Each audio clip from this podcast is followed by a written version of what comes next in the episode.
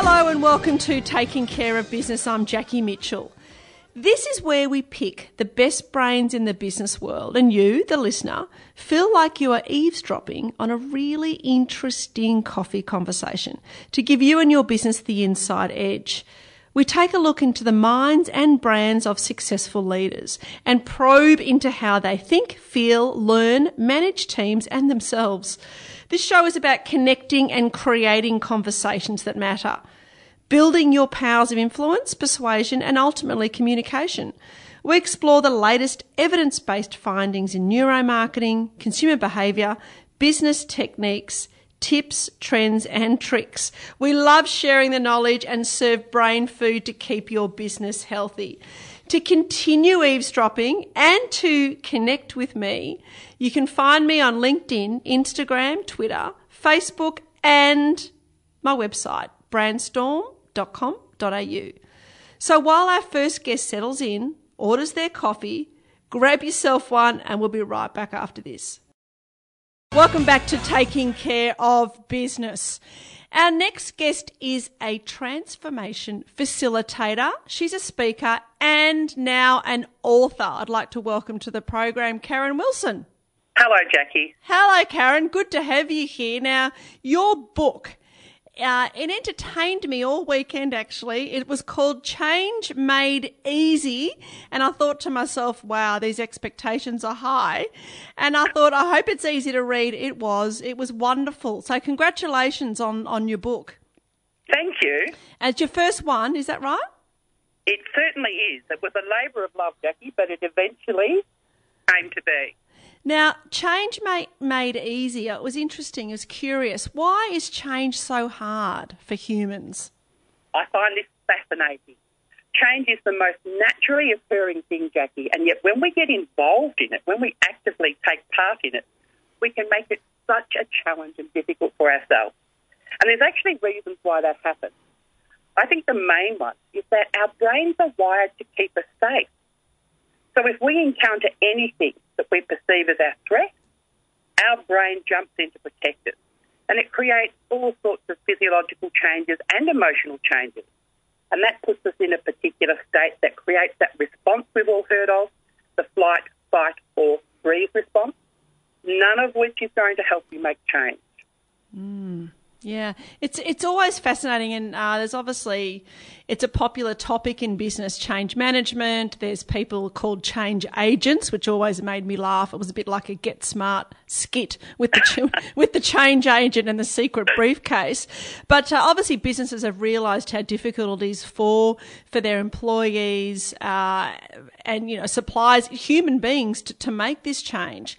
So your book, Change Made Easy. What are some of the easy ways? ways to start making change? Okay, look, the first thing I would say to any individual or business that's looking at making change is to get really clear what that, about what that change is. Get some clarity and know what it looks like and get specific. So you can either know yourself or tell your staff this is where we're moving to. Um, very important also is to be able to have some milestones and checkpoints along the way, Jackie, so that people can feel that they're making progress mm. towards that end goal.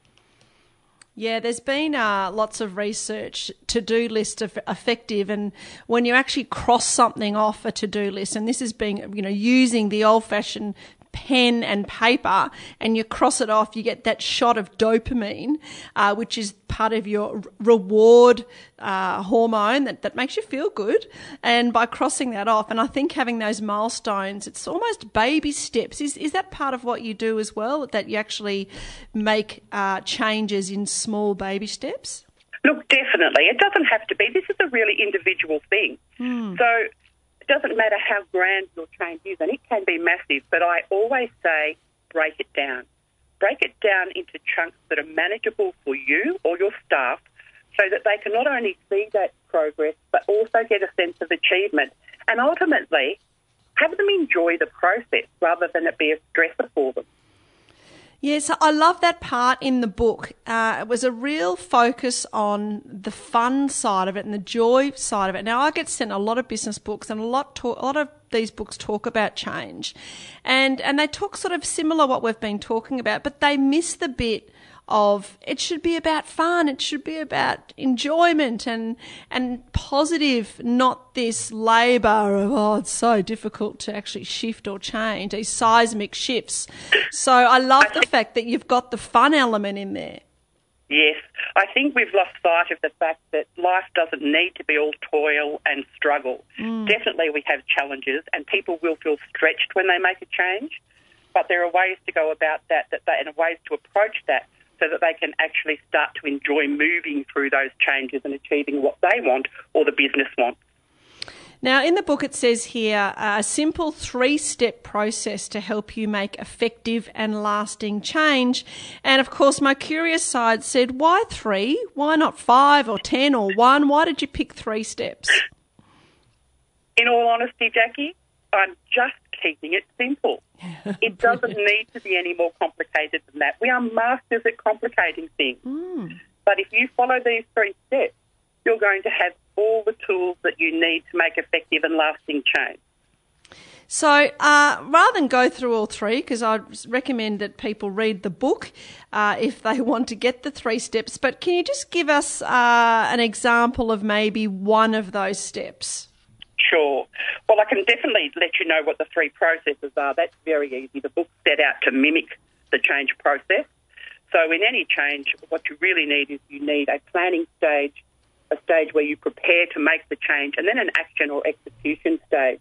So that's the way the book has been set out in stages called Get Real, Get Ready, and then Get On with it. So, one important thing, we've already spoken about clarity, getting clarity about what you want and why you want it, and being able to identify it. One really important thing that I think people overlook sometimes is in the planning stage, and it's to check in on your beliefs to make, make sure that they actually support what you say you want.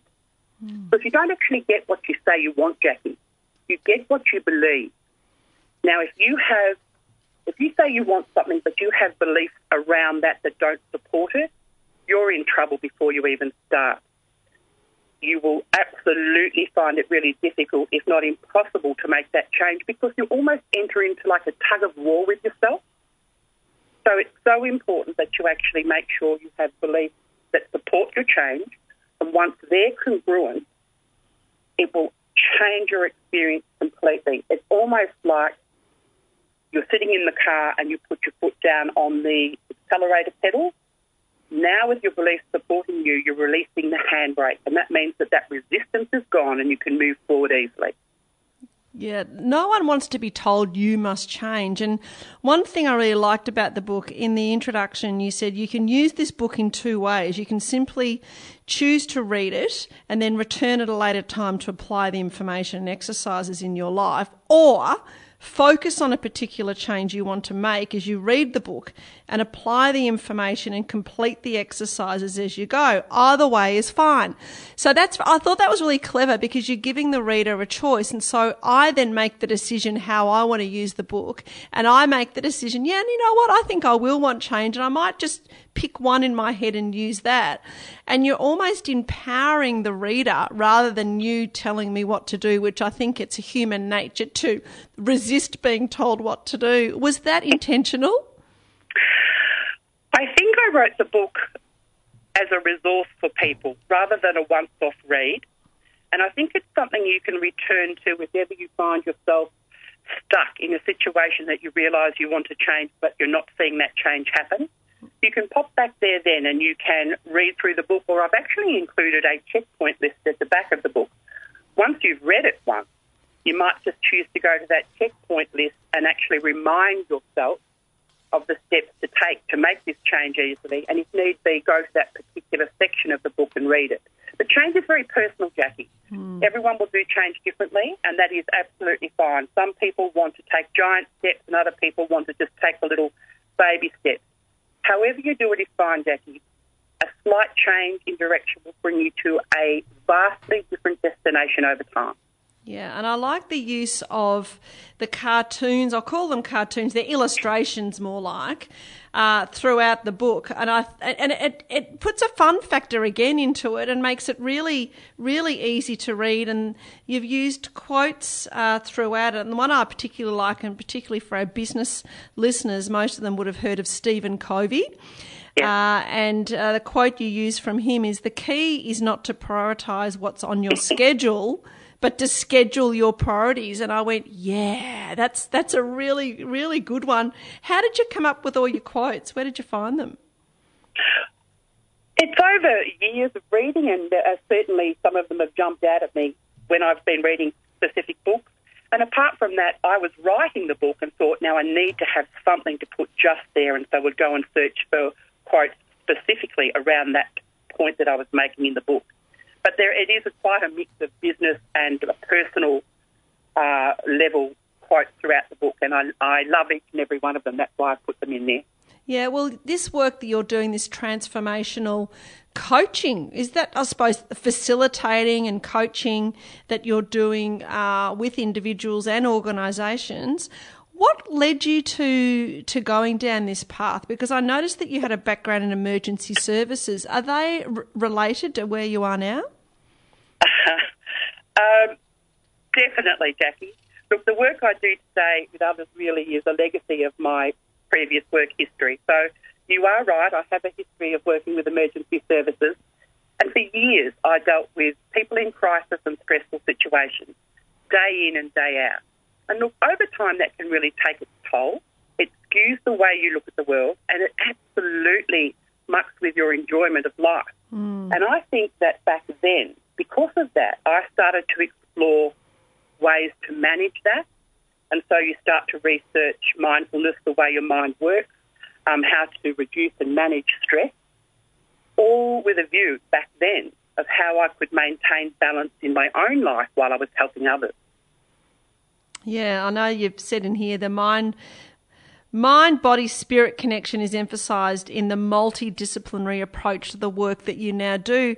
And that was that multi leveled approach. I know a lot of uh, coaches and things sort of come from one dimension, but the fact that you can use all those elements as you need, like some people say you've got 10 different elements that you can call on.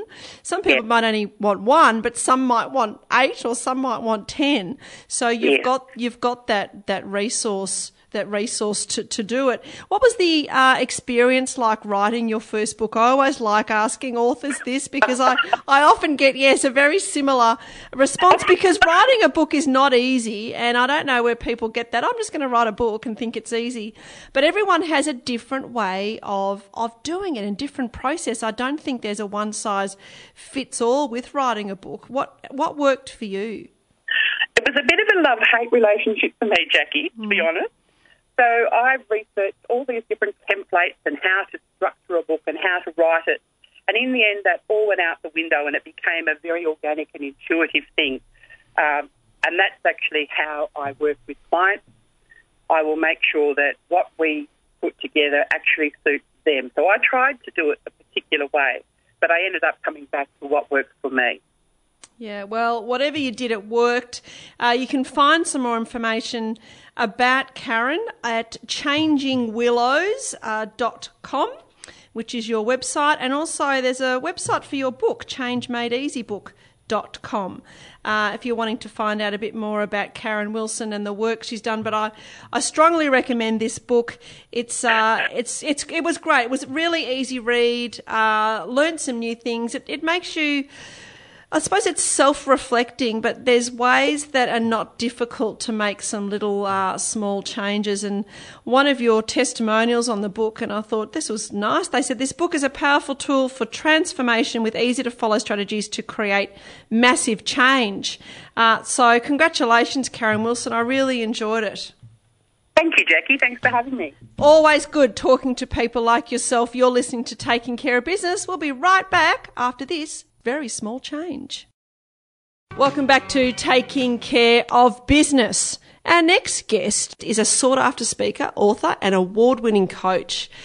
She has helped thousands of senior leaders and their teams learn to show up as the best version of themselves. I love that. To build their confidence and influence others. I'd like to give a very warm welcome to the show, Michelle Sales. Hi, Jackie. Hello, great to have you here. Now, this is a topic that I'm really fascinated about, and I think it's a really key one uh, particularly in this digital age, that there has been such a focus on the importance of communication and relationships. Uh, and in uh, and you talk about bouts of insecurity that we've all had bouts of insecurity in the work environment. So how can we best deal with these moments when we're having those moments, or imposter syndromes, another popular topic of that? So how can we best deal with those moments? Yeah, it's really important, and confidence is so critical to us all, and no matter what we're doing. Uh, the best thing I love about confidence, Jackie, is that it's not something that you're either born with or not. So it's very much a learnable skill, and that's just I reckon so empowering yeah. about confidence. Mm, yeah. uh, but you know, it does wax and wane for all of us, and so you know, we can sometimes feel like we're on a bit of a roller coaster ride. Um, so really having an awareness of when we are at our best and what is contributing to that, what's giving us confidence, because it is different for all of us. But the starting point is really having a good sense of awareness about when our confidence is higher and when, when is it lower and we need to boost it. Yeah, so if we're in a meeting or we're, we're pitching for business or there's some sort of business interaction and we can sort of ha- have that awareness and then sense that lack of confidence is starting to overwhelm your performance, are there any tips or tricks that, that we can use? Any sort of uh, mental sayings or self talk that would help us? Yeah, I, I like how you say self talk because I think that's one of the really key aspects of it because we have uh, on average 65,000 thoughts a day, which is massive. And if that, if our self talk is negative or critical, too critical, or, or we're spending t- time comparing ourselves to other people and always finding us lacking, then we can go spiral downwards quite quickly. So, catching ourselves, being really aware of that self talk, reframing, and reframing to what we're good at. So, rather than trying to work on improving all the things that we don't do so well, really just thinking about what are my strengths, what do I know that I do well, what gives us what gives me energy, and then doing that. So you know, if it's in the middle of a meeting, for example, um, think about how do I contribute in this meeting. What do I know? How can I do that? Think about your language so that you're not apologising and saying sorry before you even start speaking um, all of those things are really important. I think that's a really good tip to not say sorry or draw attention to your weaknesses. Uh, you know, really focusing on what's strong, not what's wrong with you. I think is is a really key bit. And I I like this this sort of self awareness of your thoughts. So it's like you become a thought detective and monitoring your own thoughts, and then having, I suppose, a script or some inspiration in place that self talk to talk yourself out of it. Is that sort of where you're coming from? Yeah, absolutely. I love it. Okay. Oh, yes, I can. I can tell. I love it too. Now, I, the thing is, I, I, I spend a lot of time with women in business, and uh, and I often get a lot of people chatting to me, particularly business um, women networking groups and leaders, saying that for their business women, confidence always comes up as their biggest challenge. Have you noticed any gender related uh, uh, issues with that from from a confidence perspective? I have, and I run um, a number of women's leadership programs, and obviously the same as you, network with lots, lots of women. So, uh, look, I, th- I think it's. Uh, I, so the short answer is yes, I do notice it. Mm. I think there's a whole load of reasons for that. You know, stereotypes, the, the role that um, women feel that we've had to play at work over many years, particularly women who work in very male dominated environments and, you know, for just about their whole career they've looked up and haven't had female role models, uh, have thought this is what it's like for me to be successful here and therefore perhaps have to show up in a way that's not really being true to themselves mm. and then every message they get kind of you know they're, they're comparing themselves to that and finding themselves lacking so confidence I notice with women, particularly women in senior roles, kind of is chipped away at over many years. So, how do we turn that around? How can we actually, I suppose, promote or instill a bit more confidence in, in business women? Um, so, understanding who you are and being true to that. So, the real confidence you talked about at the beginning, the real is actually being really genuine and authentic about you know who you are. What do you value? What's important to you in life? Um, if it's about speaking up for women, sometimes it's, um, what I notice with women more than men is um, we hide our voice or are quieter in different forums uh, because we are trying to avoid conflict or we have a fear of being judged. Mm. Um, so being able to experiment with finding your voice in different situations and having people that support you and can offer you good feedback, all of those things really help as well as having finding some really good role models that we can look up to. I love that um, mm. Madeleine Albright quote: "You can't be what you can't see," and that's really mm. for women. You know, if we if we can't if we don't have good role models that we can see that this is what it's going to take to be more confident or to speak up or to stand up for yourself, then that's hard. Yeah, well, um, our, our brain as humans, we're wonderful pattern matches and we're looking for patterns. And so we, we need those role models. We need to be taught this is how you do it, but also from people that, that, that you can relate to. So as much as Oprah is wonderful, uh, and a great role model, Hillary Clinton, uh, and there's some great ones, uh, you know, plenty around the world, plenty of women around the world sometimes they can feel a little bit out of reach. So it's nice to actually look at someone and go, you know what, I can relate to them and they can do it. So maybe I'll, I might give it a go. Is that your experience? Have you noticed that? Absolutely, they're relatable. And I love that where you started in this program, Human to Human, uh, because it, it is absolutely rela- relatable, able to connect to, um, able to kind of not not see the things that you have to do to boost your confidence even as being out of reach. In fact, I talk about um, boosting or building confidence like building muscles. And we don't go to the gym and just start lifting 80 kilos when we go to the gym, or I don't anyway.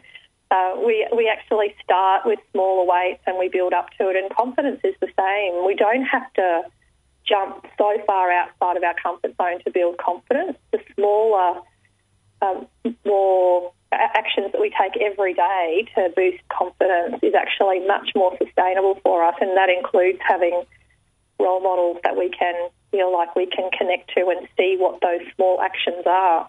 Yeah, and I think I think confidence has got a, a bad brand image. If I was to go down that path, I think when you start saying you know, you need to build your confidence. You need to be more confident. A lot of people then think, oh, but that sounds like uh, I'm love myself or I'm promoting myself too heavily. And of course, we all know in Australian culture this tall poppy syndrome. And I've seen a lot of uh, business people, men and women, learn a lot of stuff from the US, of course, that they're a leader in so many fields in business. And then they bring that format or the concept back into Australia and try to repackage it, but it doesn't work because it's sort of selling, not telling, I suppose, in a way, and it's too hard for our culture. So what, what can we do to overcome that fear of tall poppy, I suppose? Yeah, and I, I think I really like what you say, and I think the other thing that I also think is in line with that is the fake it till you make it. I think, you know, sometimes we have hmm. to do that in the moment, but it only gets us so far for so long, and it can be exhausting if we're faking it. And so there's that element, and then there's the overdone confidence that we feel like, in, you know, us Aussies, you know, we kind of can see through that pretty quickly. So if you're not being genuine and authentic about your yourself and how we show up, then you know we see through that. So I think that mm. having that starting point, like I said, of understanding who we are, who we really are, and what we value, and what we're about, and what's important to us, and then building the confidence to, you know, through understanding our strengths and our self-talk, all of those things that we've talked about. When we use that as the starting point and build the confidence from the inside out, rather than looking at, okay, this is either a program, this is what I've been taught, this is um, a role model that perhaps is unattainable, perhaps thinking if I just behave like that, then that'll be what I need to do. If we really build it from the inside out, then it's much more likely to be genuine and authentic and um, received well by those around us. Yeah, uh, one of my techniques, which doesn't always work, I have to say, uh, but uh, you know, if someone asks me, "Can you do this?" And and I know what I can and can't do. I'm I'm highly aware of my capabilities most of the time, and and I'll say, "Yep, I'm I can do that, and I'm really good at it, and I've done it a thousand times before." And this and this is I know this works, but what I do is balance it with, "But I can't do this." You know, I'm no good at this. And so I suppose it's just a, that balance of, yes, I'm really good at this, but I'm really bad at that. And, uh, and I that just sort of balances out the conversation and, it, you know, causes a few people to laugh as well, which sort of eases a little bit of that strain. yeah, totally. And I think, you know, saying yes, yes to things is, is part of that, actually putting yourself out of your comfort zone a little bit as well. But w- what I also um, hear from what you're saying there is being able to be vulnerable about, you know, what we're not so good at, and that authenticity and realness in, in confidence. Um, when we can bring vulnerability to that, then I think that just makes it all the all the more real. Yeah, and that uh, you know, uh, making fun of yourself. I always say I make fun of myself before I give it other people a chance to to, to do that, and that's mm-hmm. that really authentic, uh, relatable human side of it. Now you've put all these thoughts into a book, and I'm holding it in my little hand now. The power of real confidence. Learn how to lead to your full potential. And I love this. Step up, stand up, speak up, show up. Is this your first book, Michelle? It is my first book. Well, yeah. congratulations! Cause it's an enormous achievement, uh, and and I and I had a I've had a I haven't had a good read, but I've had a, enough a read to get a sense of it, and I love all the the bits in it, and the, the bits about confidence. There's some really good practical tips and tricks of what to do, and one of the ones I love was the confidence barometer. Uh, can you just talk a little bit about that? Yeah, sure. It's um, because confidence waxes and wanes for us through our life, it's important that we have practices, I suppose, or disciplines that we're able to just reflect from time to time on where our confidence is at. Because when it's low, we know that we can make limiting choices. You know, we might not say yes to that project or that new job opportunity because we're just thinking that we're not quite ready for it. Um, we might not we might, you know, try to over, over perfect our work because it's not quite right yet. So being able to step back and reflect on where is my confidence at? If it's high, then or if I'm feeling really good, then what is it? What are some of the things that's contributed to that? If it's low, then what's going on for me? So rather than you know be six months down the track and you've had six months of feeling um, like your confidence is really low and you've been beating yourself up and making limiting choices, being able to catch yourself and assess where you're at and go, okay, what do I need to do about this? Uh, and what I liked about it the most was confidence, I think, is talked about. It's almost all or nothing. You're either confident or you're not confident.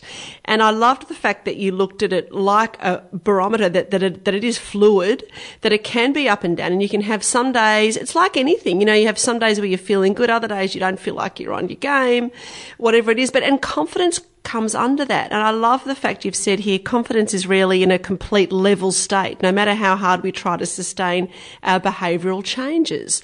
And I think acknowledging that, accepting that, and then coming up with some, I suppose, using, having a toolbox that you can actually then use for days that you're either feeling good or feeling bad. Yeah, totally. And when, before I started writing the book, because I didn't actually think I would write a how-to book. You know, how do you go about yeah. um, building confidence. But I talk to most of my clients and many people who I've been working with over a long period of time, and I really got a very strong sense from them that it's not just what is confidence, what does it mean, why is it important, but actually, what do you do about it? Mm. How do you actually build confidence? How do you sustain confidence? How do you do that in an authentic way? So it was the how to that was missing from a lot of this work. Yeah, no, I think it's I think it's really good, and it leads into. I just wanted to very quickly touch on, I noticed you're currently studying positive psychology at the moment, which is a, a real recent movement. I think it was 1998 or late 90s. Martin Seligman, who I'm a huge fan of, uh, and anyone who's wanting to know a bit more about positive psychology can see Seligman's work and a few other uh, outstanding thought leaders that he's collaborated with. And there's some wonderful uh, information available on positive psychology. Uh, it, what is what led you to go down that path, Michelle? I love, um, yeah, I love his work as well, but I, I really love the overarching philosophy with positive psych around you get much better bang for your buck when you focus on your strengths rather than your weaknesses. Mm.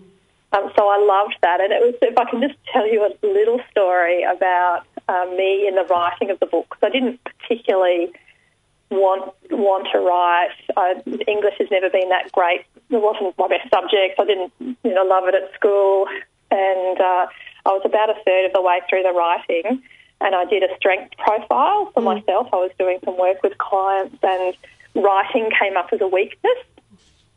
And I thought, and I struggled, you know, I, I set Fridays aside for writing and I did Pilates in the morning, then went for coffee, and then I get to the afternoon and think, oh, I don't really want to write. Mm. So it wasn't a surprise. It came up as a weakness, but I had narrator come up as a unrealised strength. And so I just took a totally different approach to the writing of the book where I told stories at the start of each chapter and it really got me into the flow of writing.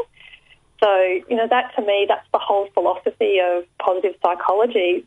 really understand uh, what are your strengths and what are you great at. And if you start with that and leverage that, then we can do the same work but in a much better way.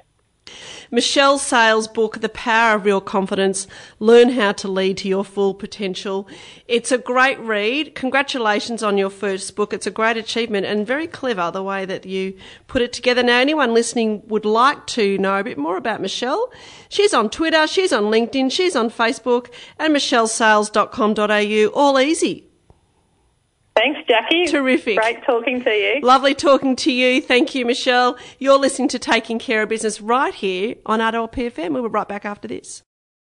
Welcome back to Taking Care of Business. Our next guest is an author, a registered psychologist, holds an MBA and a PhD in leadership. The perfect combo today to talk about to talk about leadership and find out more with leadership specialist. I'd like to welcome Dr. Karen Morley.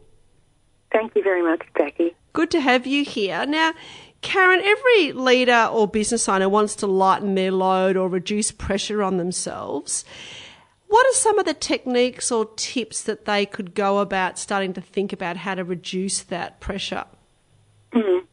I think one of the most important things is to be able to uh, be mindful and keep focused on what it is that you really want to achieve in your role and in your organisation. So I think part of the problem for leaders is that they do get caught up very much um, in the 24 7 routine and the need to get everything done. And a lot of people are working across multiple time zones. And so, in a sense, a lot of leaders just go with that flow. I think that the smarter leaders and the leaders who are more in control of that sort of workload are the ones who can mindfully stop and pay attention um, and keep, you know, one eye on what needs to be done now and what's important, but another one on the future and the kind of organisation they want to be in and the kind of leader that they want to be.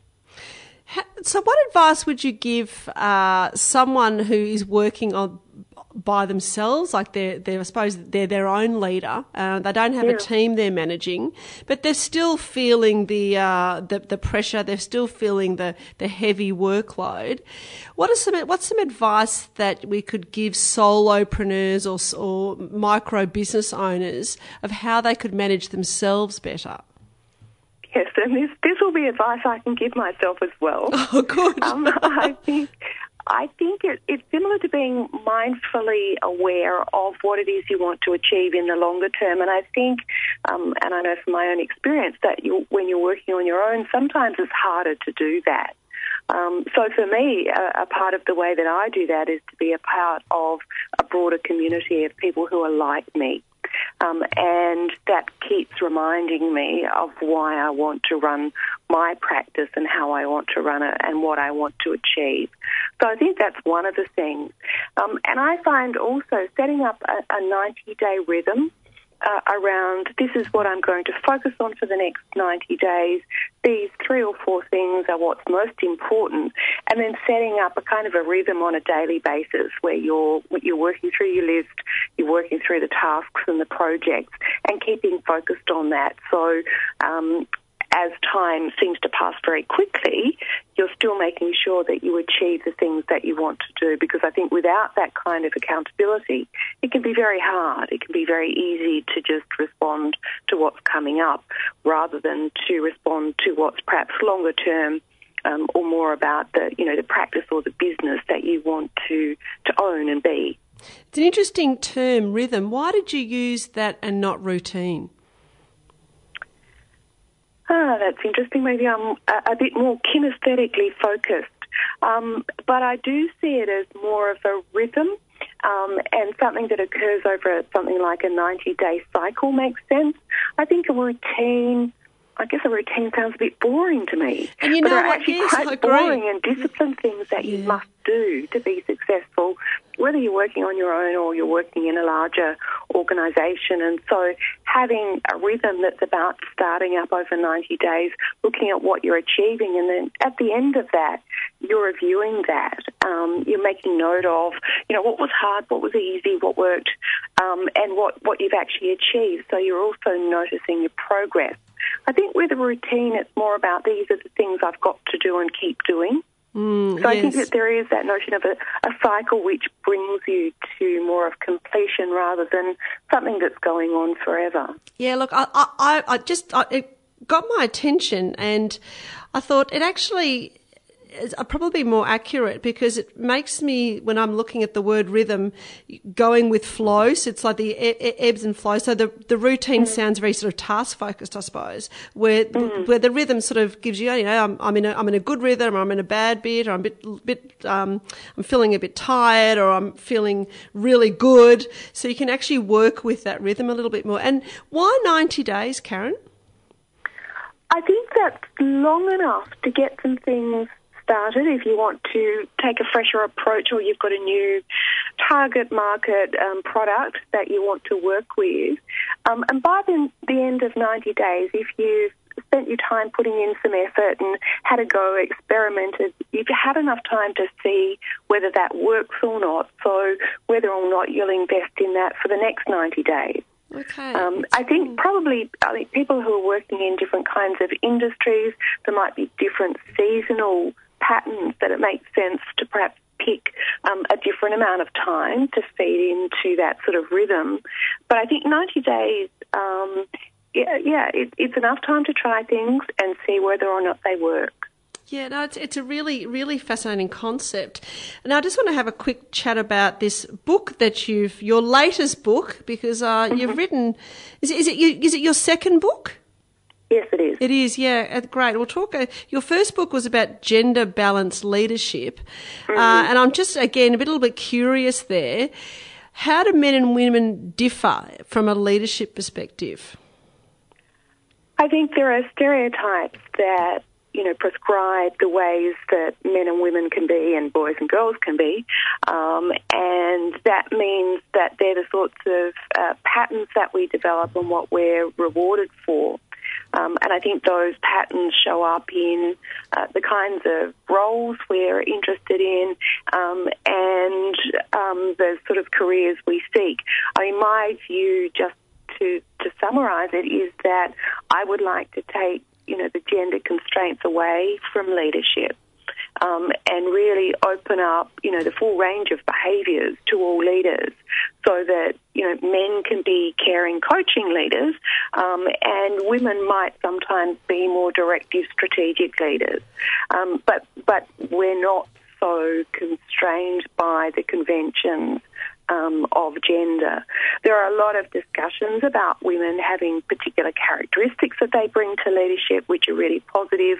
Things like being kind of caring and having more of a coaching approach, and perhaps being better at managing team dynamics, um, and men about better at strategy and the bigger picture and perhaps some of the financial things.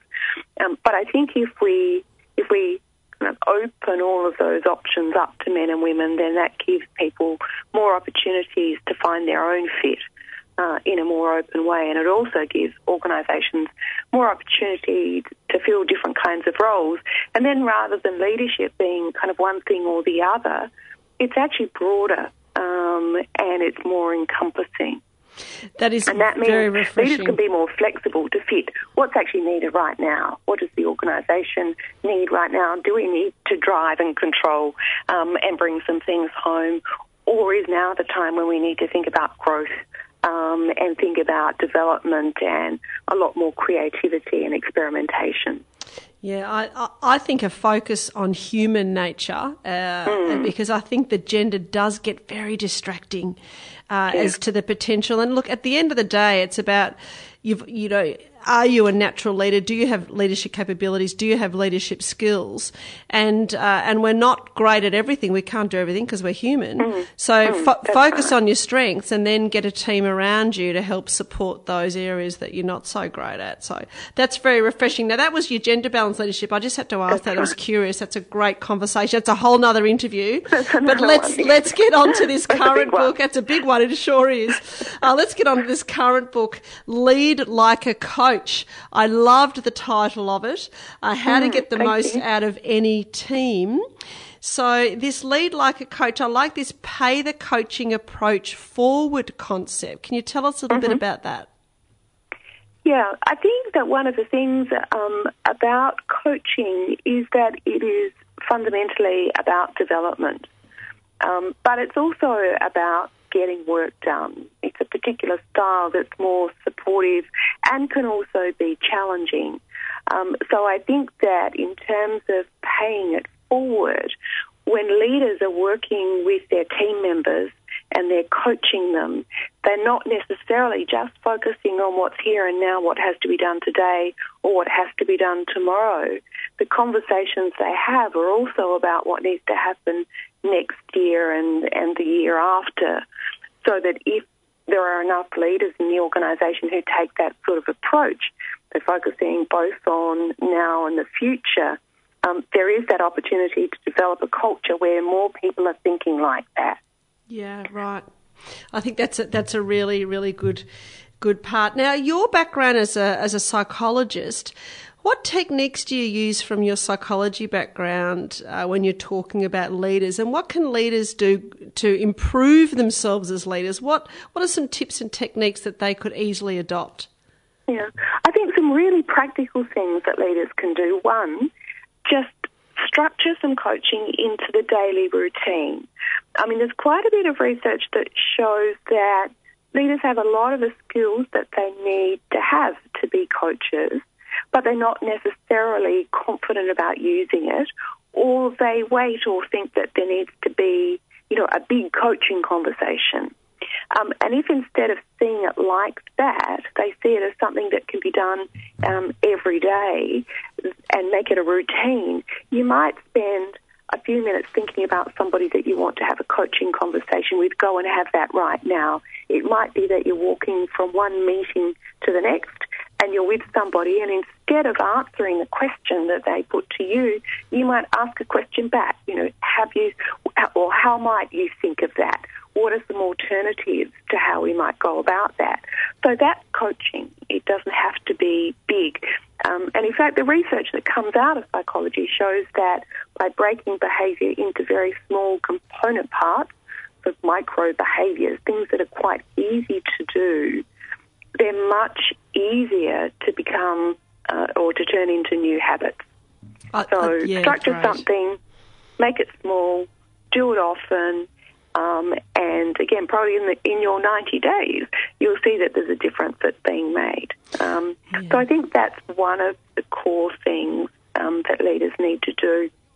And I, I think I've hinted at another, which is to ask questions rather than answering them. Um, I think a, a, lot of leaders feel the pressure of needing to have the answers, um, and also in the fast pace of work, it's quicker to answer. So, sort of biting your tongue from time to time, and instead of answering, even if you do know the answer, asking the question so that the other person has the opportunity, you know, to, to stretch their minds and to think differently about what they're going to do. Yeah, I think um, that's wonderful advice, Karen, about or you know that m- mirroring technique of uh, someone asks you a question rather than feeling that pressure to give them an answer. Ask mm. them a question back. Get them to think a little bit deeper about it because uh, sometimes we can take shortcuts, uh, mm. and, and I think that's a really easily adopted tip. Yeah that uh, most leaders can use. Uh, now, your book, just to remind our listeners, we are talking to Dr. Karen Morley. She has written another great book called Lead Like a Coach How to Get the Most Out of Any Team, and it's available at all good bookshops. And if anyone would like to know a bit more about Karen, you can find her on Twitter. And of course, you can find her on LinkedIn, and her website is Karen Morley com.au and we'll put a link to our Facebook page as well. Karen, thank you so much for your time today. Thank you very much, Jackie. Thank I've enjoyed you. it. That's the end of another stimulating show. We hope you've enjoyed eavesdropping on our conversation, picked up some tips, learned something new, or at the very least feel inspired. If you just joined us, you missed a lot. The podcast will be on the website, rppfm.com.au, and you can connect with me to continue the conversation, Jackie Mitchell, on social media or at brandstorm.com.au. Thank you today to our worldly and thought provoking guests. We look forward to your company next Friday at 11am. In the meantime, keep taking care of your business.